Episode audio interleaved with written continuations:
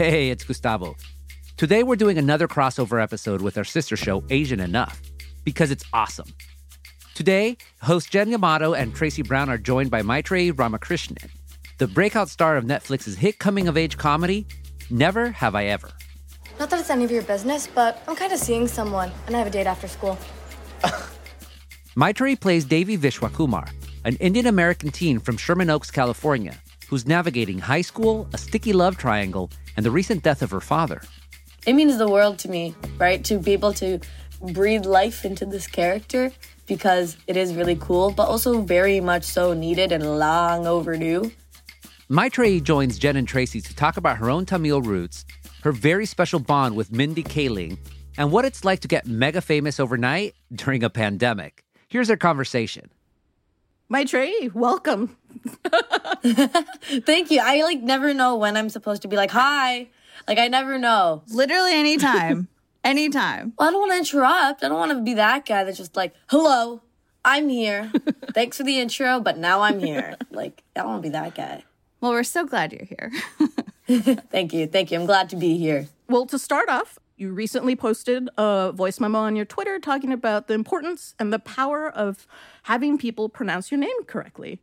Okay. I have taken this voice memo like 5,000 times because there is so much to say. Like, names are so important, and I find that it's a big part of your identity. It personally is for me. I love my name so, so much. And I'm asking for basic respect when I want people to say my name right. As I enjoyed that you waited till the very end to actually share the right way that you pronounce your name, which is uh, Maitreyi Ramakrishnan. Yeah, perfect. we practiced. Thank you. That's so refreshing. Thank you. From the moment like you were announced as part of the show, like you declared like I'm Tamil Canadian. This is how I say my mm-hmm. name. But like, do you remember the very first time you insisted? No, this, this. Please say my name correctly. This is how you're going to say my name. It was sort of like a pretty like movie moment for me. Okay, because when I was growing up, I used to tell people like, yeah, just call me like my tray, like of cookies, like my tray, right? And then when I went to Hollywood, first time ever leaving my suburb of Mississauga, this is the first time people are saying, like, hey, like, how do I say your name? Because I grew up with the same people I went to elementary school with to high school. And I almost said, like, my tray. And then I was like, wait, no one knows me here. I could, like, reclaim my name how I used to say it so proudly when I was, like, in kindergarten. And I would say, my tray ye, and put, like, a weird emphasis on the end.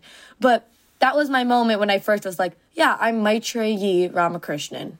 And it's such a subtle change. It's literally just a ye pretty much at the end. But it matters, right? Yeah, it does. It does. And my friends who have grown up with me and are used to calling me Maitre, they actually take the effort to like, you know, change it up because they know it means a lot to me. They know that's what I prefer. So they're like, yeah, your name, dude. Do what you want even that example of declaring yourself to the world, you know, yeah. you had this opportunity and you took it. It's something that I think a lot of people don't think that they can do. Mm. How did that moment feel when you were like, yes, you will say my name correctly? It was awesome. It felt awesome, but I won't lie. Um, in my mind, I was also saying, damn, now you better keep up and make sure you keep saying Maitreyi. Cause like the last thing you want to do is slip up and be like, yeah, yeah, yeah, Maitreyi. Like, you know, say it the way you've been saying it all this time, the way you've just anglicized your name. So I'm like, okay, we're committing. We're committing to this relationship with my name. And like, my parents always raised me to be proud of who I am, you know? They're both very uh, Mohan esque, you know, like Devi's dad. You know, both of them are just truly like, be proud of who you are. So when I made it to Hollywood, there was no question of me wanting to change my name because I thought my name's like really cool. I still do. Yeah. My name's like pretty awesome. And when it comes to like the microaggressions of, you know, you like you get to feel that you're inconveniencing them with your name. Like I hate that. But then there's also the other side of people of your own culture and background saying, you don't even know how to say your own name right to be honest, when I see comments like that, like if I ever do like an interview and in the comment section they'll be like, damn, she doesn't even know how to say her own name right. I can't watch the rest of this interview. Those ones hurt sort of more because it's like, no, I do. I do know how to say my name right. Leave me alone. This is just how I'm going to say it because it's, this is my life. But it's still like this inner, you know, competition of who's more involved in the culture, who's more brown. Uh, that's so relatable. Woo! So Never Have I Ever is actually your first professional acting job ever. First job, actually. I'm not gonna lie. I'm just be honest about it. I really wanted a job in high school. I wanted to make that bread. I wanted that minimum wage, but I just didn't have the time with like extracurriculars. I'll be mm-hmm. honest. Let's be honest about that. Yeah. Well, it's a heck of a first job. My first yeah. job was like I don't know, I was like a summer camp counselor or something. That's awesome though. they probably got free food. They got play games. Yes, this is true. My first job was cleaning locker rooms at the public swimming pool. Oh, yeah. Not as cool. Okay. But respectable, honorable. What we're saying is we've all paid our dues with challenging first jobs. But you actually got this job by submitting yourself to an open casting call that Mindy Kaling had posted on social media. When when you sent in your submission, when you put yourself up for this, one in a like 15,000 person shot, you had only, I think, a little bit of experience of, of acting in, in theater in high school. Yeah, just like after school, high school theater, but I'll be honest, everyone got a part. We needed the people, and you'd probably get like two parts. So, what made you want to go for this role for Never Have I Ever? I mean, the real story is that I was hella depressed in grade 12. My last year of high school, I was like just ready to always take depression naps after school. I didn't want to show up at school. But my best friend, Jahara, they're the best. And they're the one that found the tweet and sent it to me and was like, yo, like, let's do this. And I almost said, nah, dude, I want to just take a nap. I'm not feeling great. But then I was like, I love my best friend. I'm going to go hang out with them. And I was like, okay, Shara, okay, we'll do it. We'll go to the community center though and film it there because my house is too noisy. You probably didn't have that specific an idea of what the show would be, right? No. No way. I did not have that specific idea of like what it would be or like even honestly the idea of putting myself out there in the world. To me, truly, it was just hanging out with my best friend. And I was like, we're gonna just have a good time, you know, make a fun video that we're probably gonna laugh at, maybe use at each other's weddings or something. I don't know. And then that'd be it. So it was just, okay, let's just have a fun time, but let's make sure we do the best possible job we can. As you just kind of mentioned right now, like you didn't really know what you were going for, right? But this role, Devi, it's you get to experience what so few, I think, heroines do. She's three dimensional, yeah. right? She's one of the very few Asian Americans or South Asian American teens we see on TV to begin with, but she's also like she's confident and she's complicated and like she's interested in two boys and she's okay with that. and the boys also are also interested back. Yeah. But what does it mean to you that you landed a role like Devi at the very start of your career? I'm so spoiled now. I'm so spoiled. Like I started off on like too high of a note. It means the world to me, right? To be able to be the one that gets to breathe life into this character because it is really cool, but also very much so needed and long overdue. And like you said, Devi is so like multifaceted with her character and personality. She is such a mess, right? And you know, we all hate her, but we love her still. We hate that we still love her. And I think that's so awesome. She's so relatable. She's yeah, really smart and sure a nerd. I don't get when people are like, "Oh, you're so nerdy because you're good at school." Sorry, I'm smart okay. but she's good at school, but she's still confident, you know, and goes for what she wants and like is messy. Also, she gets angry. I love that about her. She just gets openly angry rather than just cries about it in her room. She still does that too. But she also just throws a tantrum, which is pretty cathartic to see. What am I doing? What are you doing? We throw dad's ashes in the ocean and then boom, you turn around and date another man? And now, because of you, I lost the only memory of my dad's voice. I love that she is flawed. Like you said, she's kind of a hot mess. Yeah. And she fails. She has to make mistakes to learn from them, but it takes a while. You don't just learn overnight. And I think that's yeah. one of the great things about her. She gets in arguments. She's very hard headed. She is rebellious in good and not so nice ways. She hurts people's feelings. She has rage. I love Devi's rage because I feel like that speaks to a part that's still inside of me. I mean, I think it speaks to a lot of us, like inside of us now. Yes, yes. We don't have enough representation of, first of all, females becoming angry in TV, but then, you know, we don't have much representation of young women becoming angry mm. openly in TV, but then let alone Asian women, Asian young women becoming angry. You know, we don't get enough representation of that, and we have to then like bottle it up because whatever society, cultural, whatever stigmas, we love that. Yeah, so it's, it's really nice to see her get mad and break a beaker. What do you feel like you're drawing on from yourself when you're playing Devi? I mean, I like to say I got the role of Devi in a sweet spot where, you know, she's 15, but I got the role when I was 17. So I was not too far gone from not remembering what it was like to be a teenager, but I was just removed enough to remember how I made dumb decisions too in high school. And I can empathize truly with a young teenager, right? Like I can look at the actions that Devi's doing and be like, damn, that's really dumb. Don't do that. But I get where you're coming from because you are just a kid. And then also just her messiness. I mean, who isn't a hot mess, right? I think that's why we all like Devi. You know, we see ourselves in that mess. Well, there, it's also interesting that she, being a hot mess, sort of stands against this expectation that also exists this expectation where you have so little representation of this kind in movies and TV and pop culture overall. Yeah. There can be this expectation that representation needs to be flawless, needs to be like a good kind of representation. Yeah. Yeah, 100%. Like, there's obviously the whole, like, if you have, you know, a person of color, they need to be, like, you know, a hero, like, perfect without any flaw, or they need to have, like, a sad, depressive story.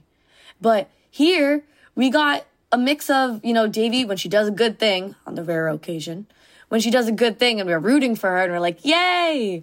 But then there's also the sad moments of like, oh, you are just like a kid dealing with your own traumas and baggage. But then it's also just funny. Like, can we just talk about that for a second? Like, the show is just funny.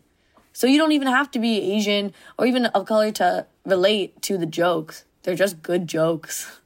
As you mentioned, like, right, like we're all figuring ourselves out in high school. So it is relatable to all of us. But I think the big thing still is, unfortunately, kind of that we still talk about this is how groundbreaking it is for representation. Oh, yeah. You've been talking about representation. This is your first job, like since you're coming on the show. But how mm.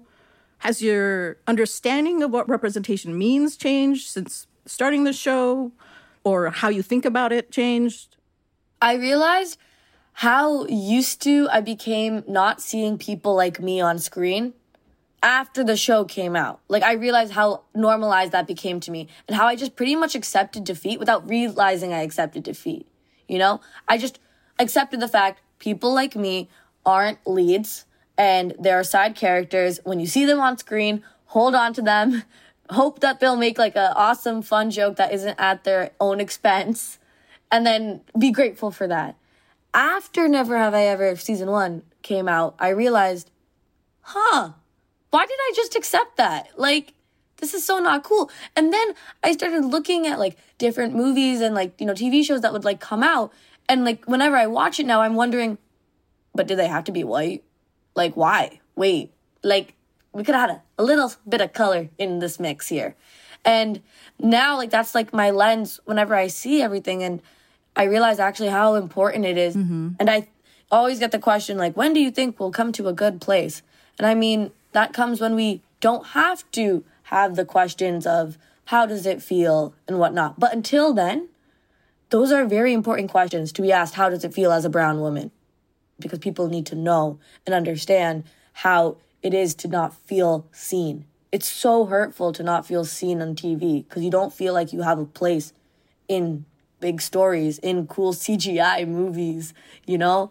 And, and that's sort of heartbreaking the comedian Jenny Yang, who we had recently on the podcast, and Phil Yu, I think, also known as Angry Asian Man, coined mm. this phrase of the representation sweats, where you're like, oh God, just please mm-hmm. let this be good, you know? Yeah. And that's a pressure that I feel like is less and less prevalent the more that we see new shows, new steps forward one other thing that I would love to like talk about because it's introduced in this new season, season two, is Aneesa. Mm-hmm. The character of Aneesa and what she represents to Devi. It's this new girl at school where Devi thought that she was the only Indian girl at school. And, you know, she maybe internalized what that meant until the arrival of this new girl, Aneesa, who she then discovers to her horror is a cool girl. Yeah, and she might just be objectively lame, Devi. you might just be objectively lame. I remember reading the scripts when that plot line came up, and I was thinking, oh my God, this is awesome because, like you said, the representation sweats, that's on like both ends. That's on the audience side, watching the product, being like, please, please don't like badly misrepresent us. Like, I hope the writers gave them good lines. But then the actual performer on the other side of that is thinking, oh God, I have to represent everyone. Like, oh my gosh, I have to like speak to everyone's experience, which is literally impossible unless you want to make like a amorphous blob of a character with no personality, you know? So here we have Aneesa, which is like, you know, the antithesis to Devi. This whole other South Asian girl with her own set of personality and likes and interests. So it's nice to see because also like the math don't check out if there's only one Indian girl at school because there's way too many Indian people on the planet. Like that just does not make sense. So aside from that, you know, we got two South Asian girls and then people can see themselves and be able to pick and choose. Like my white friends can pick and choose who they want to relate to on a BuzzFeed quiz down to whether they're blonde or brunette. I have to just settle for Raj Koothrappali but I am not a man who can do science. I hate science. I really suck at science. Yeah. You know yeah. what I'm saying? I like. I, I just want a cool feeling. South Asian character. Yeah, I want a cool South Asian character that's like my personality. You know, and when I would see like you know messages and tweets being like, "Oh, Devi doesn't represent me. I'm not at all like Devi." I used to be upset because I'd be like, "Oh my god, like I worked really hard on this. Everyone did. Like we all put our heart into this," and then I realized, wait, no, that's so selfish of me to be upset about. This is so much bigger than myself. This is just the idea that they wanted representation really badly. They probably were really excited about this show. And sadly, the personality of this one girl didn't relate to them. Of course, Devi relates to a lot of other people, but they didn't.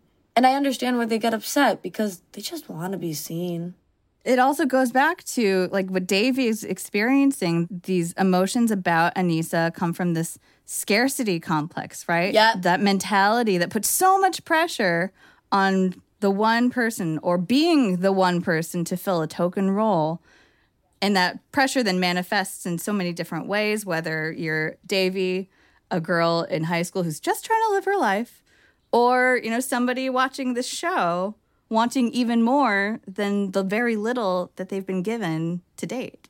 Yeah, that whole like rant that she goes on in uh, season two, where she's like, "Whoa, another Indian girl is prettier, and cooler than me," and she openly says, "Like, I thought there wasn't like room for the both of us, but like, that was dumb," you know.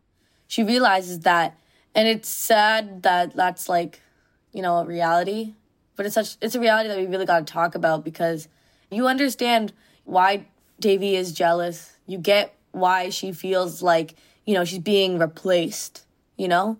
But then you're also sad for Aneesa because it's like you're just missing out on an awesome friend, which is unfortunate because they would be really good friends. Mm-hmm. And I appreciate it just because, you know, like that scarcity, it does turn into like this weird internalized, like then you feel threatened when we shouldn't. But to, to get back to the show, you mentioned, you know, like you answered a casting call by Mindy Kaling, who's mm-hmm. one of the creators of the show. And you've mentioned before that uh, you love The Office. I do. I do yes. love The Office. Mindy's your first boss, right? Like, what is it like yeah. having Mindy as your first boss? So awesome. It's so awesome. She tolerates all of my office references. She's also just always like there for me. And like, I always tell her, you know, friend first, boss second. Michael Scott quote right there. no, for real, it's so cool. Such a real and honest person to talk to.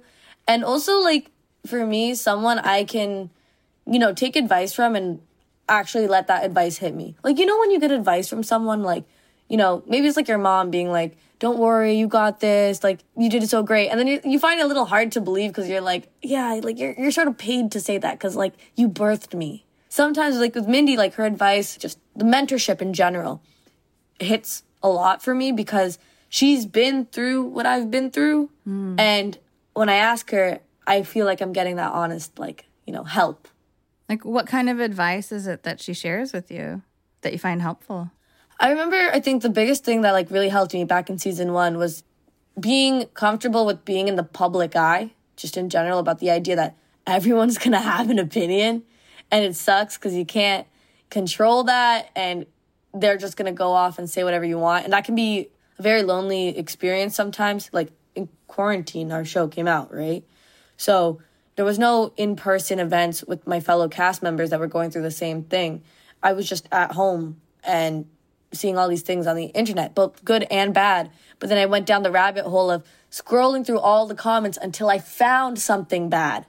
Like used to do that all the time. And I mean, I'm not gonna lie, sometimes I still do it and I catch myself more. But I'll scroll through until I see a death threat. And then I'm like, ah. What? Hold on. Yeah, no, some people are like so off the chain, bro. Some people are so off the chain. But it's just because that's what happens when you have a hit show, I guess. But back to Mindy, like she helped me like a champ with that. And like my mom always says, I love her so much. My mom says, like, as soon as you're done with this, as soon as you're done with acting, if you ever say you're done with it, we're done. It's all good. We we walk away. It's all fine. And that's such a privilege, and I'm very thankful for that. But I'm too stubborn. I'm not gonna let people stop me. Good. I have too much fun acting. Way too much fun acting. I'm not gonna let someone take that away from me, let alone some like egghead on Twitter.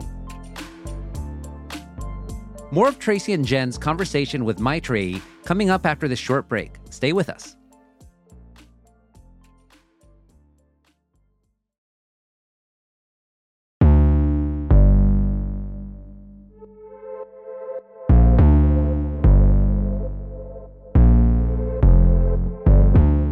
Welcome back to a crossover episode with our sister show, Asian Enough.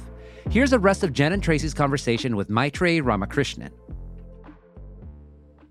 We talked about a little bit about the importance to you of identifying as Tamil Canadian. And I have friends who are from Scarborough. Oh, nice. I don't know anybody from Mississauga yet until you. Ayo. but it kind of sounds like growing up, both Tracy and I grew up in pretty diverse places. I'm from the Bay Area where there's just like so many different kinds of communities all mixed into one. And Tracy's from Southern California. Yeah, I'm from Long Beach, which is, you know, in LA County, also a whole bunch of different communities. Nice. But I know Mississauga is this like beautifully diverse place with hundreds of languages spoken mm-hmm. and like so many different communities. Tell us what was it actually like growing up in Mississauga? I mean, it's interesting because okay, my brother's like two years older than me, right? And we went to the same elementary school, middle school, high school. But when he went to elementary school, he was like one of three Asian kids in his whole grade. But two years later, when I went to, you know, kindergarten and elementary school, it was the opposite. Like it was everyone and everybody. And then I grew up with a bunch of other brown people, but not just, you know, other Indian people, but other Tamil people and Pakistani people, Bengali people, and then of course all the different, you know, East Asian folks between like Vietnamese, Taiwanese, you know, it wasn't just like, oh, there's like a token few. It just felt natural. I, I will say, growing up, that was awesome because you get exposed to a bunch of different cultures and backgrounds, and of course, all their good food. Yo, amazing. But then it puts a little bit of pressure on you to figure out okay but where do i fit in in this? Like being tamil what does that actually mean? Well how did you sort of explore what it meant to be tamil and even like learn what your family's experiences were and sort of explore that side of yourself for yourself. Yeah. I mean my family they when i was like younger didn't talk about it like too much. But then when i was growing up they would always like, you know, answer questions of both my brother and mine. So that, of course, taught me a lot about like the history of my people and gave me that appreciation. I did try to do things like, you know, bear the Bharatanatyam, which is a very traditional Tamil dance. I don't have the leg strength. I really don't. but I tried to learn Tamil. I could not. I, I really tried. I can understand it. I just can't speak it or write it. There's like over 200 letters. I'm not going to clown myself on that one. But then also just hanging out with like my cousins, my aunts and uncles, my big family gave me appreciation of just like, yeah, being Tamil's cool. And I'm really proud of it. And this is who I am. This is my family. They're dope people. We got good food too. So yeah. that was my logic as a kid. It still pretty much is my logic now. um, you've touched on this. Your family came to Canada. They were refugees from Sri Lanka when did you start learning about what your parents had gone through and like how that affected them and how it has affected you? I think probably when I was around like in middle school, like towards the end of middle school, probably in the beginning of high school is when my, you know, parents were able to like, you know, open up about it themselves. And after learning like all the history of my like, you know, people, of Tamil culture and just what they've had to like go through, it gave me the appreciation and understanding of how hardworking Tamil people are. And of course, this goes for a lot of, you know, immigrant communities, right? But it truly made me really respect and appreciate everything that my parents, my uncles and aunts have done for my cousins and myself. Mm-hmm, mm-hmm. And I always like to say, like, Tamil people are like amazing hustlers, which I'm so proud to be like a part of. And, you know, I want to push that forward too. What is that hustle? I, I mean that in the sense of like, you know, they worked really hard to like get the house that they got and like get the job that they got and put their kids through school. And it's like, as a kid, I didn't realize how hard that was because I was just like, yeah, I'm in school, thanks. But then I'm like, damn, you really did that for like all of us, like the cousins, myself. Like, I mean, it definitely took a while for my mom and my dad both to like talk about it because, of course, it's like a lot for them, right? So I didn't really understand the heaviness of it, but I'm grateful and very proud of them that they did because then it educates both my brother and I to be more confident in who we are and more proud of who we are with respect to Tamil people. Yeah. No, it's so hard to even start those conversations sometimes yeah. when they involve, you know, trauma that is still felt. Yeah. Yeah, 100%. Trauma that's still felt and just hearing those like stories come back to life can really suck. That's one thing that I really appreciate about this episode in season two, where there's this facing history class that our characters are in. Yeah. The character of Paxton, he's Japanese American, and he learns for the first time what his own grandfather had gone through in World War II in the internment camps. Um, so some of you may not know this, but I'm half Japanese. I didn't until recently. And uh, during World War II, right here in California, the government forced over 120,000 Japanese Americans to live in internment camps. My grandfather was one of them. Now, I could. That's something that I share in common with that character, and also did not really fully learn about until much later and mm. then did not understand why it took so long to learn about that family history until even later than that, you know? So sometimes when people don't want to talk about that fresh trauma that they went through because they went through all that to get to this new life, this new turning point, it has to be asked. And that's so hard. Yeah, 100%. Like Paxton's dad tells Paxton about how his, you know, he never really opened up to his own son about it, but you know, encourages Paxton like, you know, you are his grandson, like maybe you can open up and like get him to open up about it, which he does, which is great, but it touches on the idea that like sometimes those things don't come to light and in Paxton's dad's perspective, he never got that conversation, but thankfully Paxton is. I'm really glad they included that into the script. I thought that was like really nice, natural, flawless, just putting that in there in a very respectful manner and very needed way.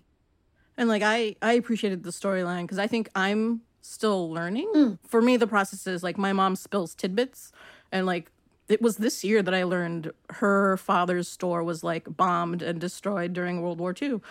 Gosh, whoa, damn! How did that come up?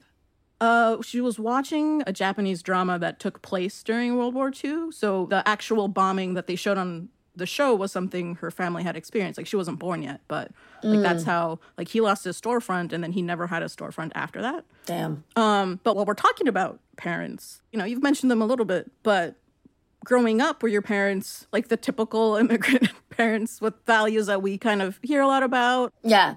No, I mean, I'm very thankful for them in the respect that they knew I was not going to do math or science. Like they knew. Like I dropped my sciences after grade 10 as soon as I could. And my mom was like, yeah, no, you need to do that. When my guidance counselor in my last year of high school was like, Maitrey's not taking any sciences or anything. Like she's only taking like liberal arts and, you know, all that. Like she called my mom. She called my mom to tell her that. My mom was like, okay.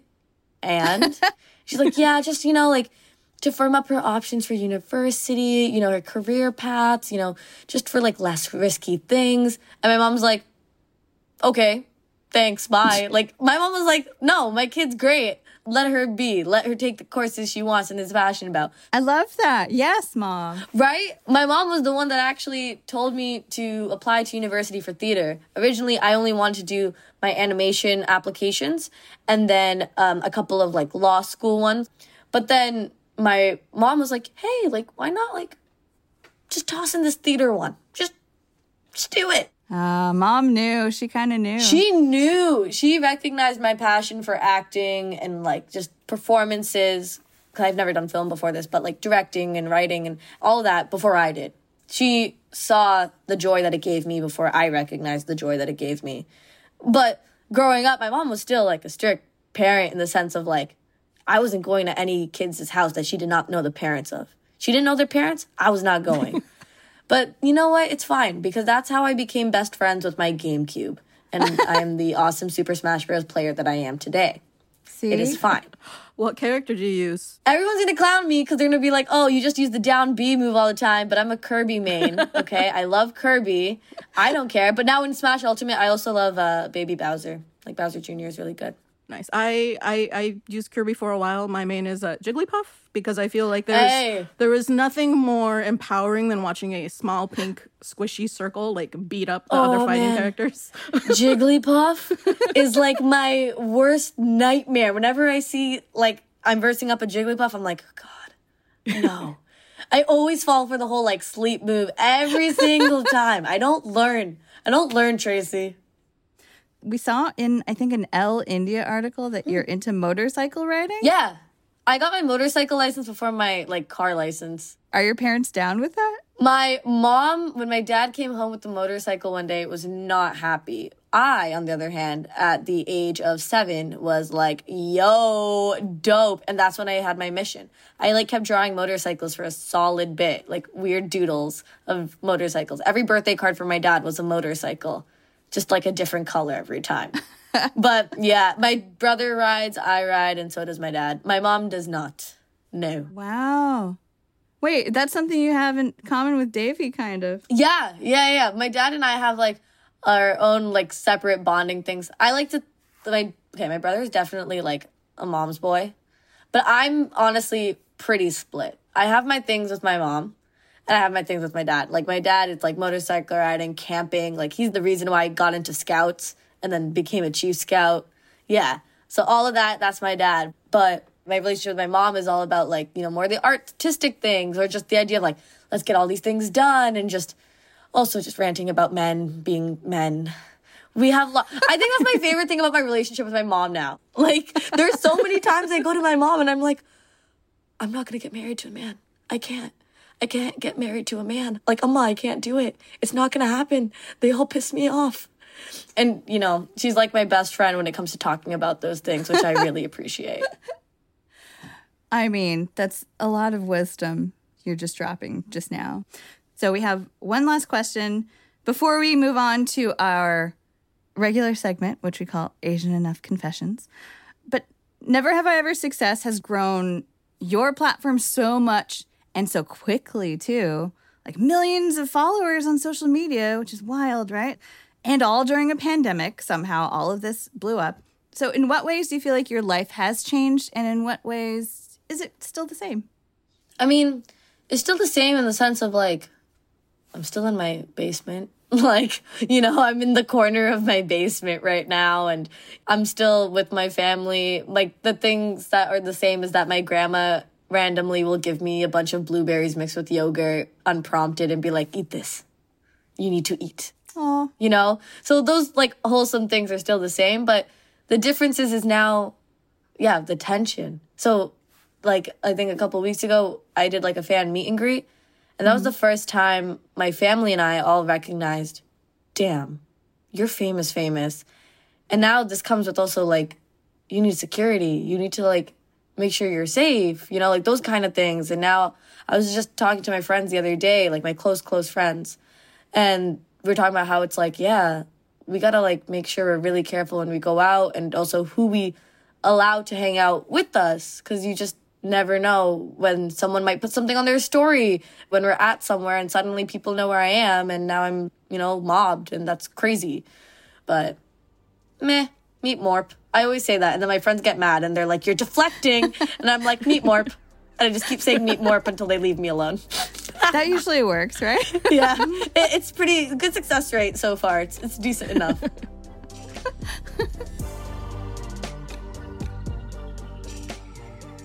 Maitreyi, I would love for us to be able to keep this conversation going and ask you a million more questions. But it's time for a weekly segment we call Asian Enough Confessions. Um, and it's where we share an experience where we felt mm, maybe not quite Asian enough. Cool. And we kind of unpack it together. There are sadly many of them Yeah. that come up. There's so many. There's so many. I'm thinking now and I'm like, oh my God, which one is the best to choose out of the many? Yes. Well, this week I think we're going to try to do it in a special Never Have I Ever format. Ooh, fun. Fun. Yes. It's very high concept here. Yeah. Wow. Yes. And I'm going to go first. So, never have I ever actually known what I was doing during the many times people have made me play mahjong. No idea. You just like went along with it? Every single time they explain the rules, and it's always the same people. And like, I have childhood memories of like a, uh, it's a Doraemon mahjong set. So it was, Doraemon's like a Japanese like anime character. So like, it's been part of my life for a long time. Can't remember the rules. You still don't know? Yeah, I seriously cannot. No matter what I do, I cannot retain the rules. So I'm oh, always Oh, just like, yeah, I'm throwing this tile out. But hang and I'm on. picking this up. Hang on, Tracy, Tracy, hang on. Despite not knowing the rules, have you ever won? No, oh. and if I did, I didn't know. Dang. I was gonna say, you know how awesome that would be if you won despite not knowing If the rules? only. They're like, what's your strategy? Oh my god, that was amazing. And you're just like, legends. Okay, here's mine.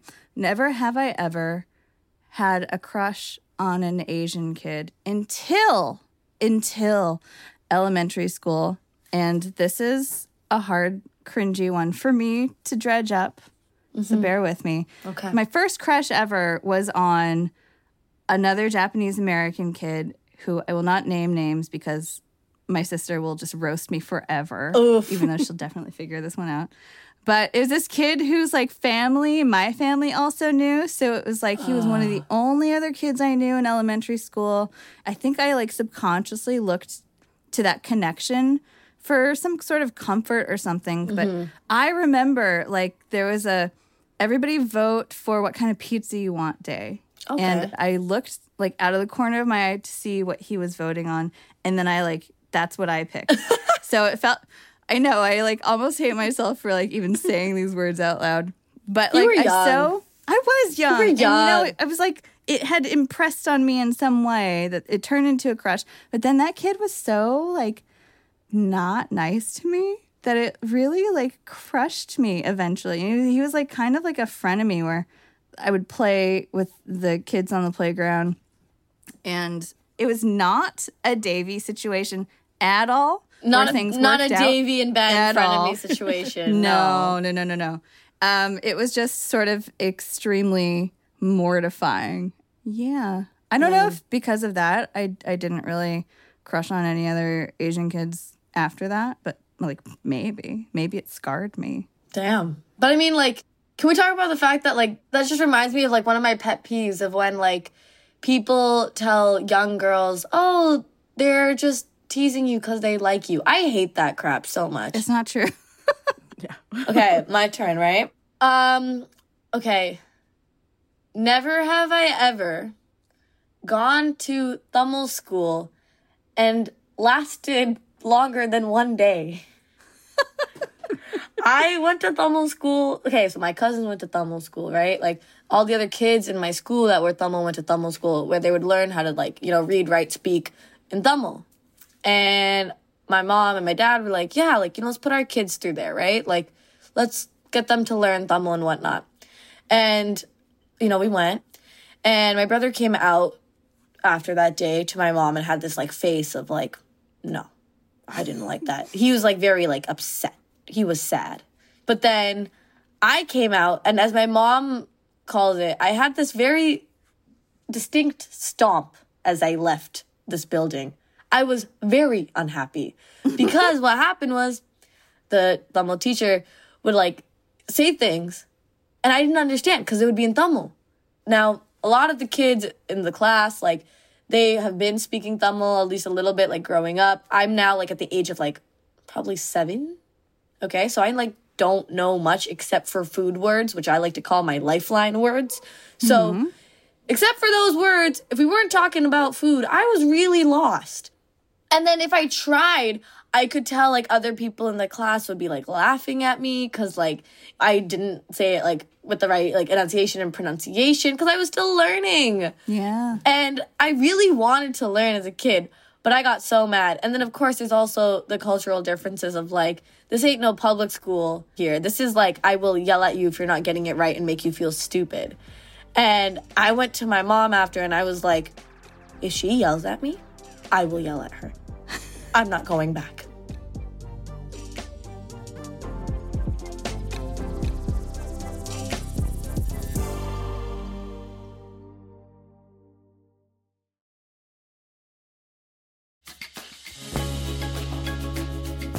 And that's a wrap on our crossover episode with Asian Enough. Check out their other interviews with Marvel star Simu Liu, comedian Jenny Wang, and chef Sohla El-Waylly, wherever you get your podcasts. Tomorrow, The Times is back with an episode about the possible end of jaywalking in California as we know it.